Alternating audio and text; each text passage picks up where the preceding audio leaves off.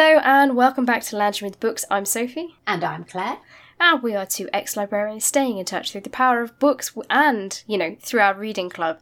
And we are currently reading Truth Be Told by Sue Divin, and we are basically on the final chapters now.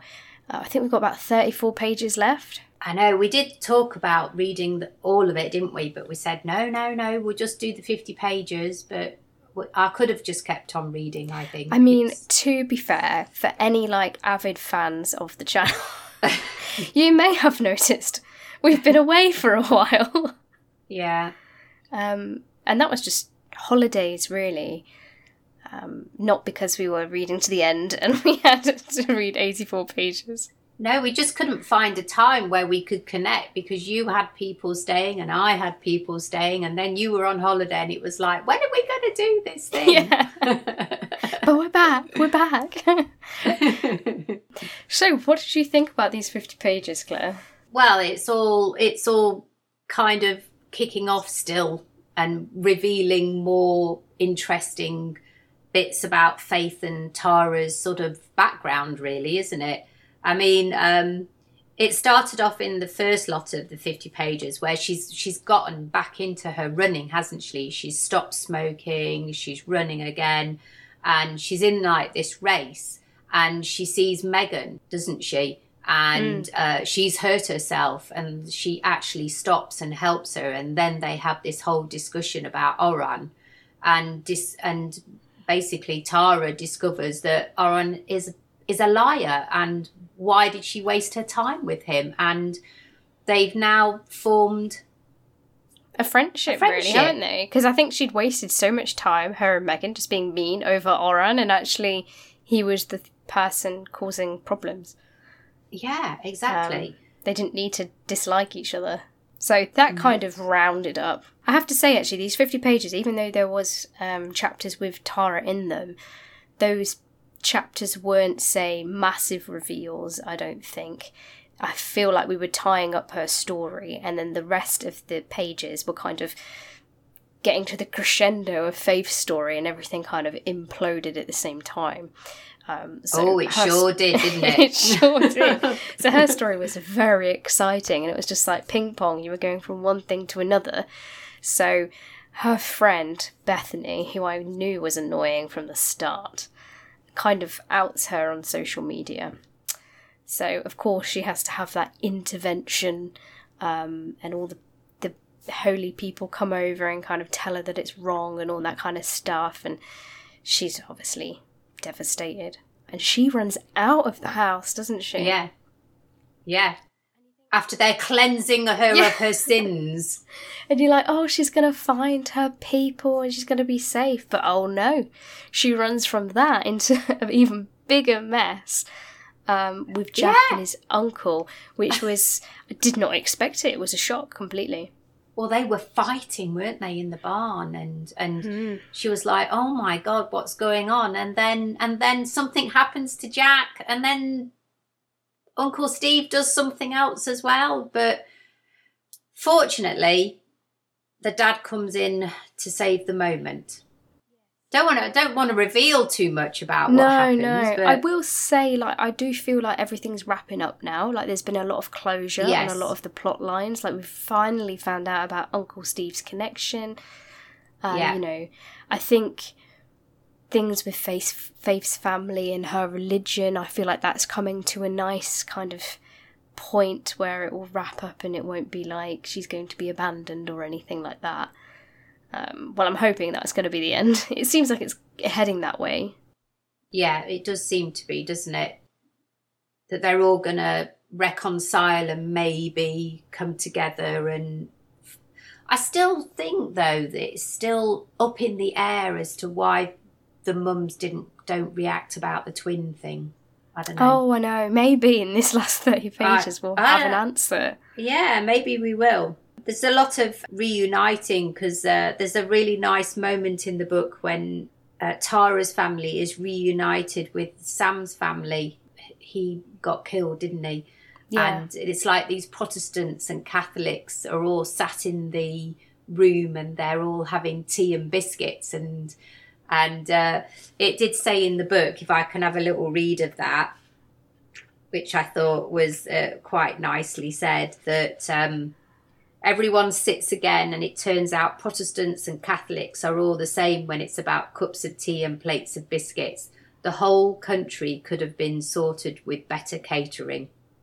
Kathy and Nan both politely refused the chocolate biscuits on the first tour of the plate, with Mam and Helen both calorie counting and muttering, "Doesn't it all just sneak up on you?" as they shake their heads.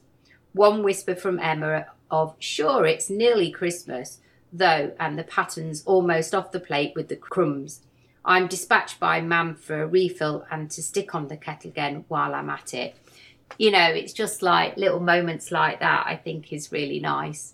Yeah, I feel like, you know, this story is, you know, two halves of, like, say, the twins, so it's a mirror image of them both. And Tara's had a lot of misconceptions, like she's quite pro IRA, and then she found out that Oren wasn't that nice, and then what happened with her nan, and she kind of realised that actually everything she thought wasn't what she thought, and maybe she shouldn't have those beliefs. And then meanwhile, stuff that happened with Faith kind of affirmed to Faith that maybe the IRA weren't to blame for all of her issues as well. Maybe they were just as bad as, you know, the Catholics. And I just thought that technically their mirror images kind of related to them being twins as well. And Sue Divin's kind of always hammering home that when it came to that conflict, nobody was in the right and nobody was in the wrong. Yeah, which is basically the story of what happens in Ireland anyway, isn't it? Yeah. You know, everybody blames everybody else, but actually, if you all just sit down and have a nice discussion, you probably get on better. You know, it's a funny old thing, religion, isn't it? Yeah, and it's interesting, 'cause, you know, she's kind of pasted these teen issues onto quite a hardcore kind of topic, and it's nice because teens can almost access that whilst also reading stories that they enjoy about. So we should leave it on that. Definitely. And we're going to review the book next week. We're not going to discuss the 35 pages. We're just going to kind of just finish the book and say whether we liked it or not, of course. Yeah, will it be a return, renew, or overdue? Yeah. You will find out in the next podcast. We'll also let you know what our next book club book will be, and it is going to be quite a different one. We have done many genres for many different kinds of readers as well, so get excited. Yeah, I'm looking forward to it. If I think it's the one that we've discussed, yeah, I've got to go to I think Scarborough Library have got it in, so I'm going to nip there and see if I can pick it up. See, we're just laying out all these teasers. So, Claire, we've been away for 2 weeks. Did you finish The Rosie Project? I did finish The Rosie Project, yes, by Graham Simsion. I really enjoyed the novel. He was such a quirky character, and in the end it was kind of, he realised that he was doing all these projects and this trying to find her dad, and it was really that he was falling in love with her, and he realised that he wasn't very good at doing that, and it kept going a bit backwards and forwards. I'm not going to spoil the ending or anything, but he definitely made steps to try and have a relationship with Rosie. It was very, very sweet. So I would say that I would give the book a renew. Oh, that's good. I liked it, that it was really quite funny and quite entertaining, and lots of interesting characters in there. It was good. So last time we spoke, I had started A Memory Called Empire, and I was a bit like, I'm not sure how this is gonna go.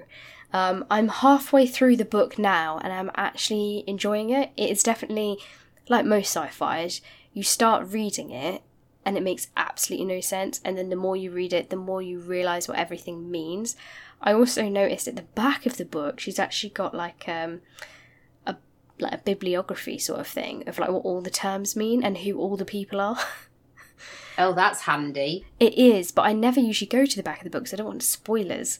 But I found it and I was like, this is really helpful if I forget people. A Memory Called Empire by Arkady Martine. It kind of reminds me of, I read a book when I worked at the library called The Diabolic by S. J. Kinsad. I'm not sure if you read that one. I don't think you read that one, did you, Claire? No.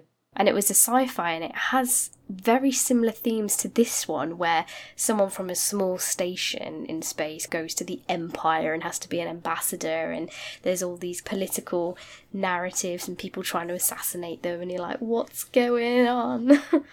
So it's actually got a lot better, which is nice, because I wasn't too sure about that book, and I was like, have I made a mistake? Mm. Yeah, when you talked about it last time, you weren't quite sure. I wasn't, but I'm really enjoying it now. I've also started a book called Death and Croissants by Ian Moore. And the reason I've got two books on the go is because I bought Death and Croissants ages ago with my sister, and we were like, this is going to be our next book club book.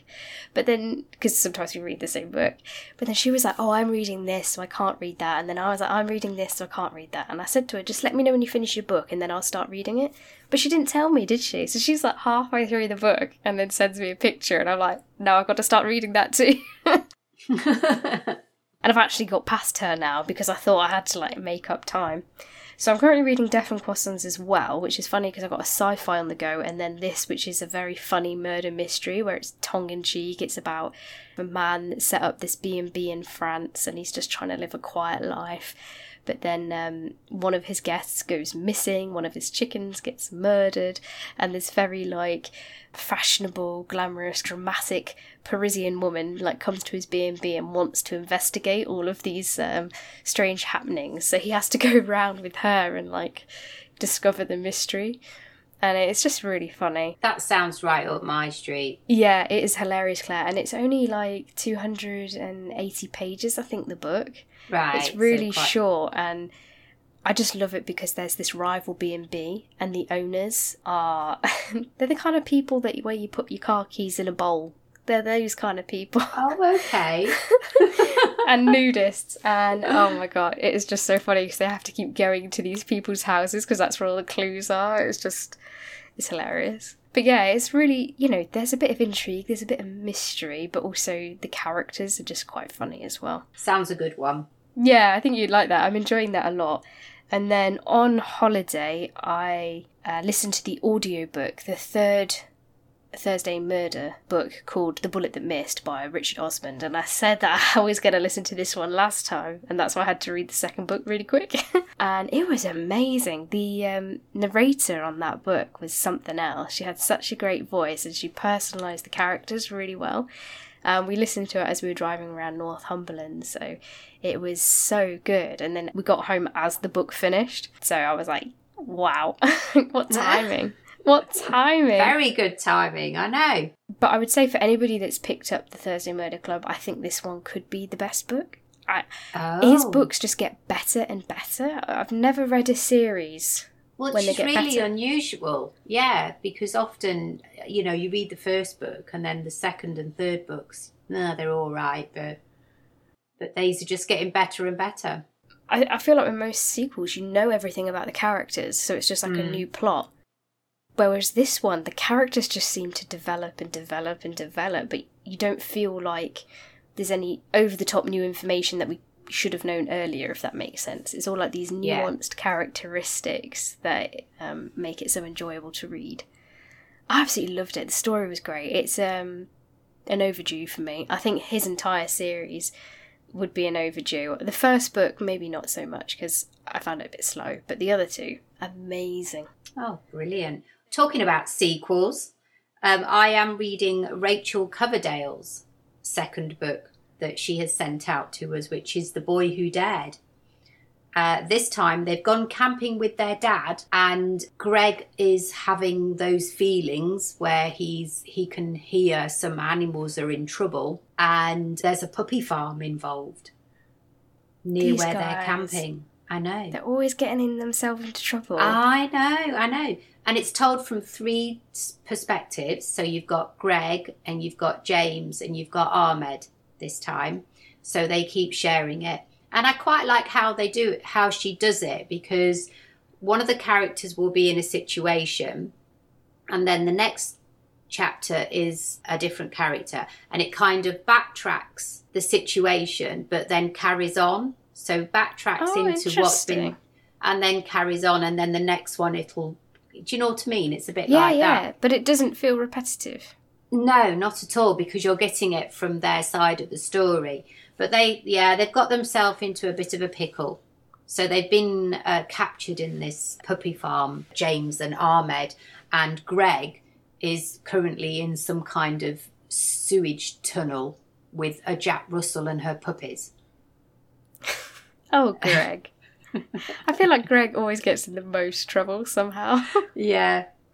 So, yeah, it's very good. It's full of action. There's lots going on, and you just want to keep on reading it. It's easy reading as well. It's perfect for, junior fiction. It's great. I'll have to add that to my list. Next week I'll be reading 3 books. No, I'm hoping to finish 2 of them at the same time.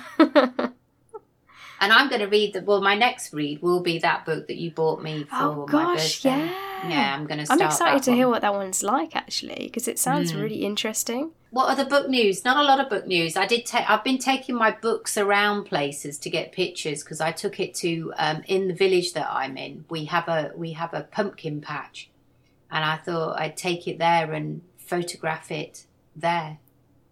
Oh, that is good. I do like your photographs. I took my book with me on holiday to take a picture of it, but then it rained pretty much every day, and I was like, I can't take this book out and about. It's not waterproof. And I took The Boy Who Dared to the Abbey on Saturday night, because they, up at the Abbey, because it's the 75th anniversary of Dracula. So they did a special Dracula thing up there. Ooh. So I took my book with me and took pictures of it with the coloured, because they for the week up to Halloween they light up the Abbey. So every night, so I look out my window and every night I can see like the Abbey changing colours. It's great. Wow, that sounds really fun. I know. It's very exciting. So I saw Dracula. Yeah. You're not a vampire. Well, you never know. A lifetime of reading and more. Wow, that is all from us. Next week we will be reviewing Truth Be Told by Sue Divin, and we'll be telling you our new book club book, which of course you can join in with by getting it from a library or purchasing it on audiobook or Kindle or an actual copy. But we will let you know what that is next week. We will obviously have more book reviews for you as well, because we're constantly reading. And we should be back to our usual schedule, which will be Mondays, unless life gets in the way, which it has a habit of doing, doesn't it? Yeah, we're going to be fine. We're going to be back on track now. We're going to be fine. But as usual, follow us on our Instagram at Lounging with Books, because we've always got great little pictures and content. We always keep that updated, even if we're busy. So you can always see what we're up to and what we're reading over on our Instagram. It is goodbye from me. And it's goodbye from me.